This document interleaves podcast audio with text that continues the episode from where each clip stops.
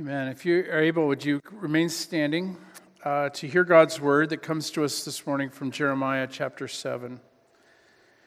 The word that came to Jeremiah from the Lord Stand in the gate of the Lord's house and proclaim there this word and say, Hear the word of the Lord, all you people of Judah, you that enter the gates to worship the Lord. Thus says the Lord of hosts, the God of Israel Amend your ways and your doings, and let me dwell with you in this place. Do not trust in these deceptive words. This is the temple of the Lord, the temple of the Lord, the temple of the Lord. For if you truly amend your ways and your doings, if you truly act justly with one another, if you do not oppress the alien and the orphan and the widow or shed innocent blood in this place, and if you do not go after other gods to your own hurt, then I will dwell with you in this place and in the land that I gave you of old to your ancestors forever and ever. Here you are, trusting in deceptive words to no avail. Will you steal, murder, commit adultery, swear falsely, make offerings to Baal, and go after other gods that you have not known? And then come and stand before me in this house, which is called by my name, and say, We are safe, only to go on doing all these abominations. Has this house, which is called by my name, become a den of robbers in your sight? You know, I too am watching, says the Lord. This is the word of the Lord. Thanks be to God. Please be seated. Well, we are in this series of sermons looking at Jeremiah, and if you were with us last week, you know that Jer- the, the little nation of Judah has gone down the hill spiritually, morally, ethically. The nation is disobedient, they have turned their back on God. And this week we discovered not only that, but they're using God to justify all of their bad and wrong behavior. They're not being faithful to the covenant with God, that special relationship. He was going to be their God and they were going to be his people. They thought, you know, look, things are bad. Things, um, maybe, maybe our society isn't great, but God's never going to judge us. We're not going to have any problems here because He's here. The temple's here. His house is here on this in, in, right in the center of our, of our biggest city. We're, we're going to be just fine. This is the place where God dwells, where heaven and earth are connected, and it bears the Lord's name. Why would, why would God ever think otherwise? This is where He chose to be. God will protect us, He'll protect Jerusalem and Judah and the temple. And so they continued in their sin. And they would go through the motions of temple worship services and think things are just fine.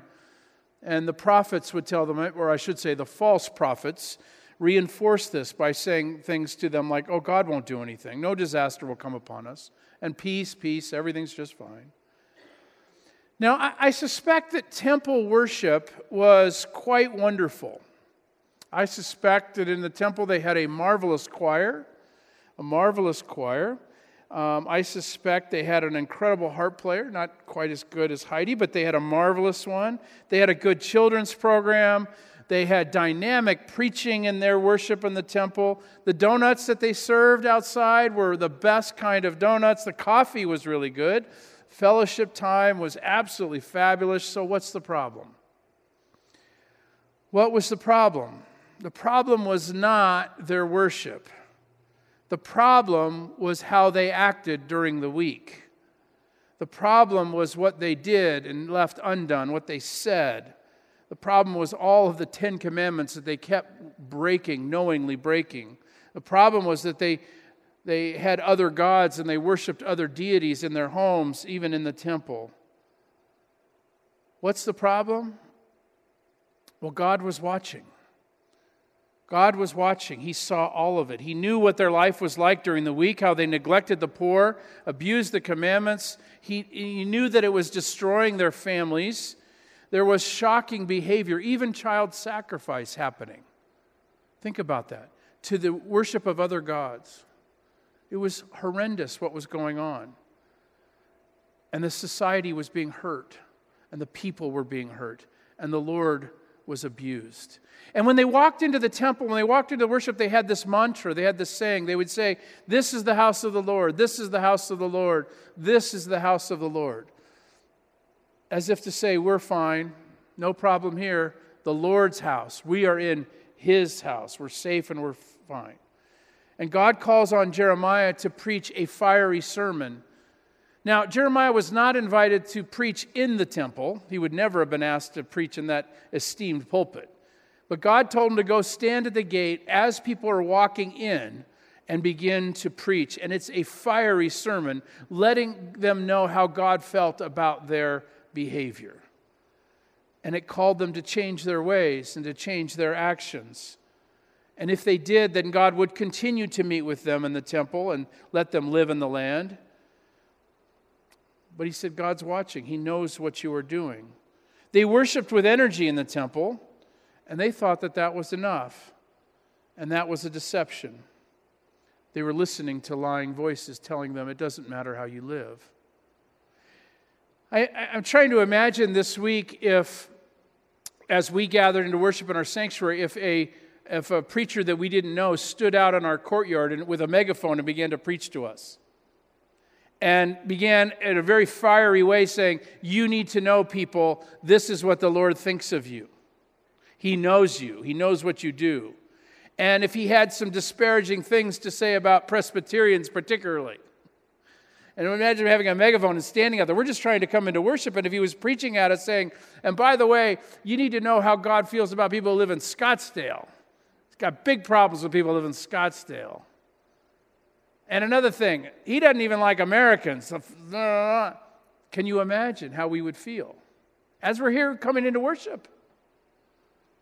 I mean, that would be jarring. I mean, we would be looking at her like, who is this? And why is he saying these things? Jeremiah was beaten, imprisoned, slandered, called a traitor and God called him to preach this sermon. God said, I want you to go and speak to the people and tell them how I feel about their behavior. And they hated Jeremiah for it. They hated him. He said, The Lord's watching, He sees. He sees that you steal and murder and commit adultery and perjury, and you burn incense to Baal. You follow other gods that you haven't known, and then you have the nerve to come into this house which bears my name and say, Oh, we're fine, we're safe, everything's just going to be fine.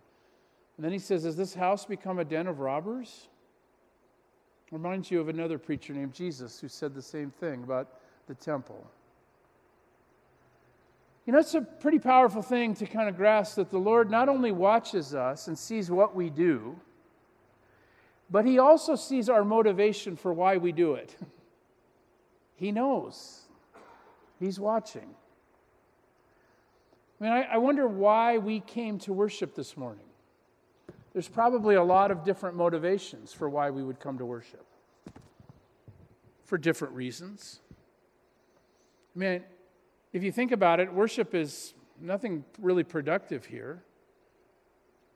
The coffee isn't all that great at church. I mean, I don't think that's a reason, maybe. Donuts are pretty good. The preacher is, he gets long winded. He's not, not nowhere near as clever as he thinks he is. Choir's pretty good, music, but what's our motivation? I think deep down, and this is hard to admit because I've been through this in my life, and I think it's really true in our society. It's something we don't talk about. But one of the motivations for coming to worship is deep down we think, well, this is what God wants me to do. And so if I come on occasion, then at the end of the day, when that checklist is revealed, God's going to go down and go, Well, I can see that you were there, um, you know, twice a month during the year. Uh, what does it look like? Oh, you're in Phoenix, it was really hot, so you only went once in the summer. Um, but, you know, that's pretty good. That's pretty good. That's certainly better than most. So, well done, you made it. You can come on in. Now, I know we don't talk about that, but it's kind of a deep motivation. Like, why are we here? Are we trying to. If that's our thinking, and I think it's true in our culture, let's be honest. What we're really doing is managing God. We're managing God. And we're saying, God, I got this scorecard figured out. I've done my part. I'm doing my part. I'm showing up to that boring worship service. Now, you need to do your part. And it completely misses why we're here, why we should be here. And it completely misses who God is and his character. Because the reason we worship is because His love is not something that we can ever, ever earn. It's prior. It's amazing. It's astounding. It's deep. Worship is a response to that knowledge. So, kind of an important thing, this sermon that Jeremiah gave is, is about the people's actions and their motivations. How do we know if what we're doing here is rightly motivated?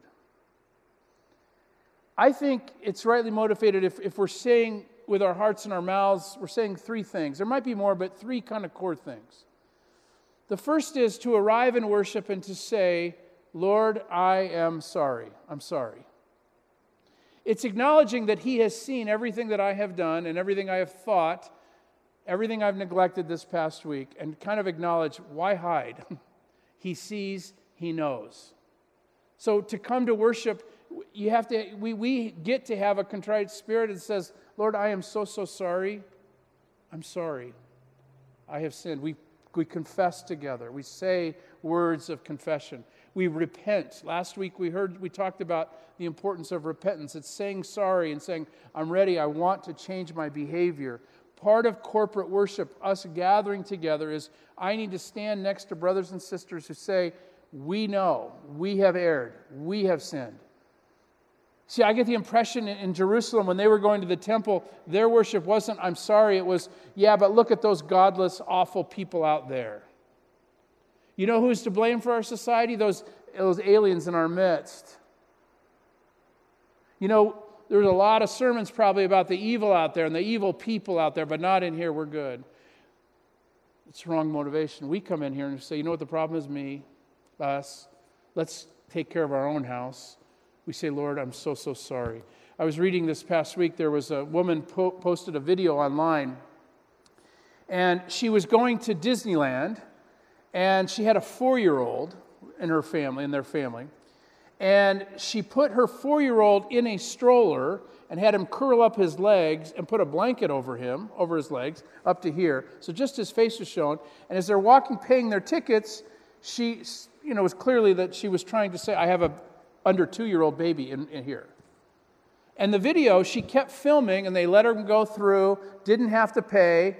They went through the gate, and then this four year old jumped out of the stroller, began running around in circles, clearly was too big for that stroller. And she said, Look what I did. I got him in, got him in for free.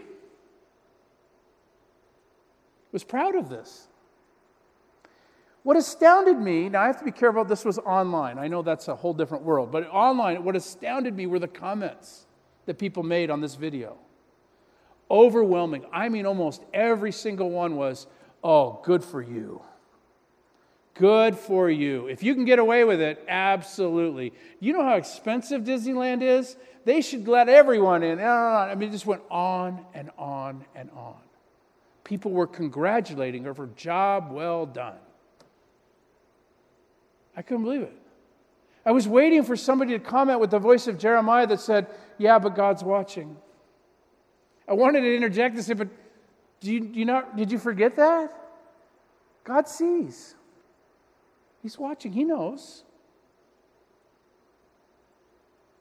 So we gather for worship and we say, Lord, I know you know. I'm sorry.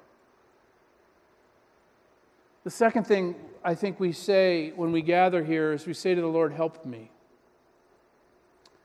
We gather together to say, Lord, I need your help. I can't manage this life on my own.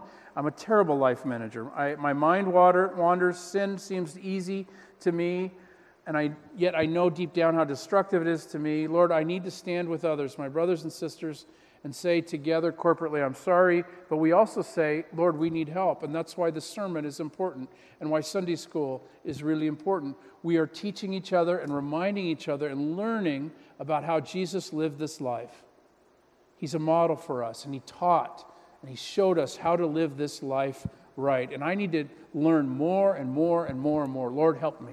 Help me, help me, help me. The people in Judah were going to worship, they were not asking for the Lord's help. They were using the Lord as a safety net against all harm.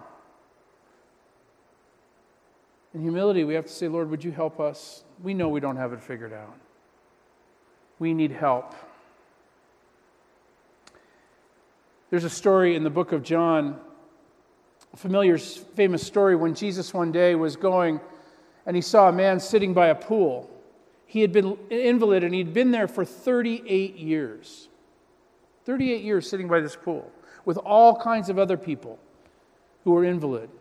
And, and the thought was that the waters would be stirred every so often. And when they were stirred, the first person into the pool would be healed. And Jesus walks up to this man, and you got to remember, this is 38 years sitting there on a mat. And Jesus says, Do you want to be well? The man says, No one can put me into the water. He's a little bit of a whiner, complainer. And Jesus lifts him up, heals him, restores him. He says, Go show yourself to the priest. And the man goes away, goes to the temple. I, years ago, I heard an African American preacher preaching on this text in a very fiery, wonderful sermon. He got to this point after the man had been healed and he said, What a tragedy! What a complete tragedy! What a tragedy! He kept saying that over and over again. I'm thinking, What is a tragedy? This is a nice story. The man had been healed. The, Jesus healed the man. This is what we teach in Sunday school. There's no tragedy here. This is wonderful. And he kept saying that. What a tragedy. And then he said, that a man who had been healed didn't think to go back to the pool and help others who had been there for so long. 38 years sitting there, he would have got to know all those people. And now he's been given life, he's been given freedom, he has his legs, he can move. And so, what a tragedy that his first thought wasn't, now how can I serve and lift up and carry and help those around. You see, I need help to be reminded weekly that's the Jesus call on my life. You've been given everything, you've been blessed. Now, look what you can do. Go back.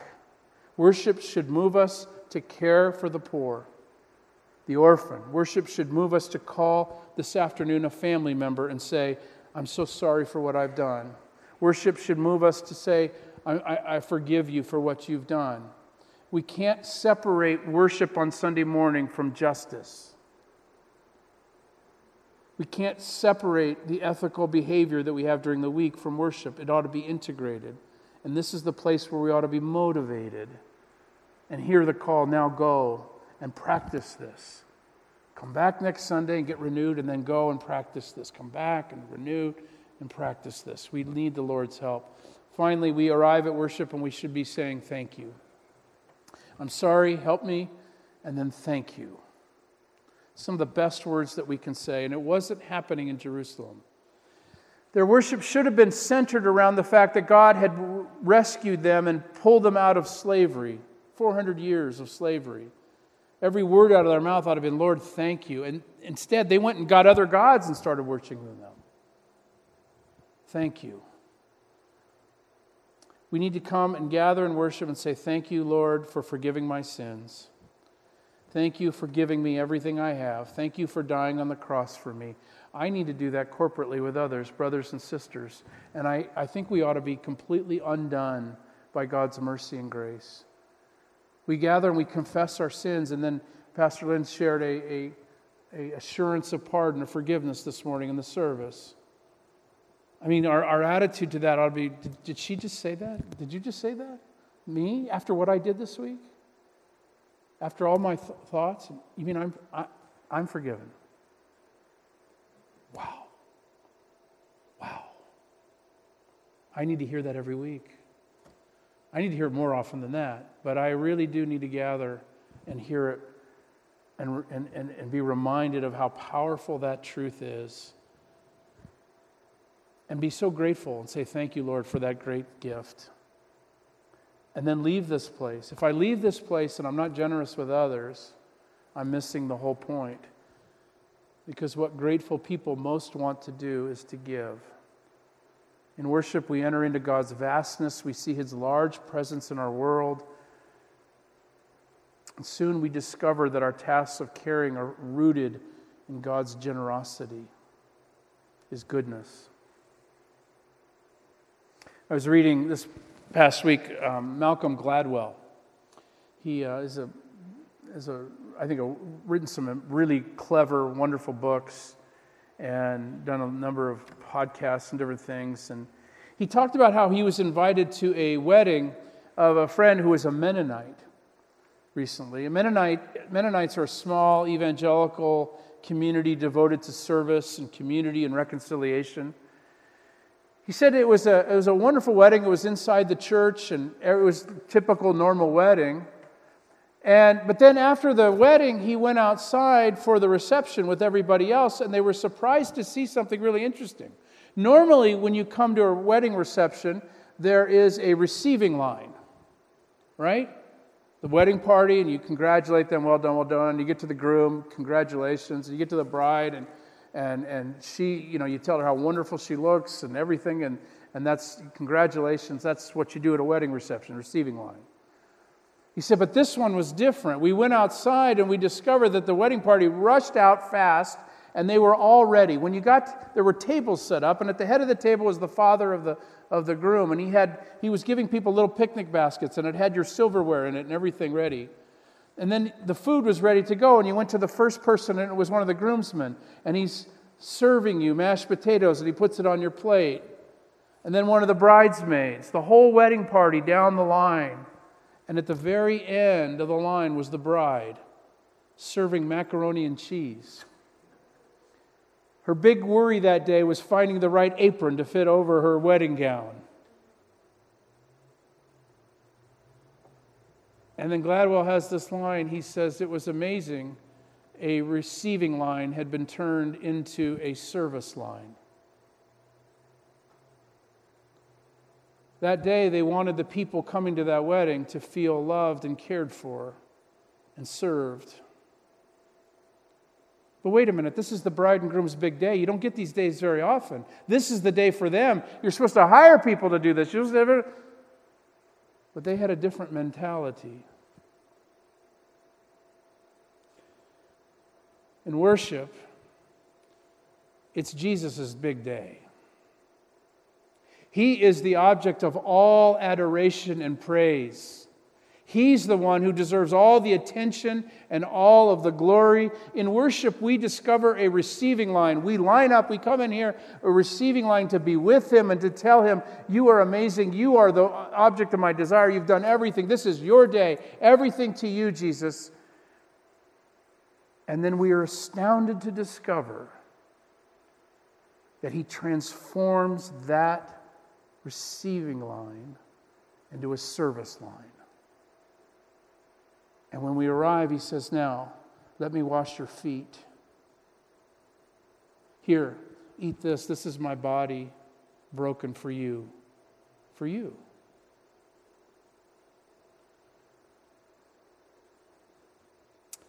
I need to be reminded of that every week. That this is the Lord we have who kneels down and serves us. And then who says, Now, would you follow me and do likewise? Care for the poor. Learn someone's name who's homeless. Give generously. Forgive often. Will you do those things? Our Lord wants us to turn the receiving line into a service line in our community, in our world. Let's pray. Father, we are grateful for these words. They're hard words to hear. They really do cut. Jeremiah's words cut to the core of our being. But we're reminded that you are such a generous and merciful and loving God. You love us and you ask us to participate in all that you're doing in our world. We need your help. We need your love and your forgiveness, and we thank you that you so generously give all of that to us. Uh, we're grateful for Jesus this day. We pray in his name. Amen.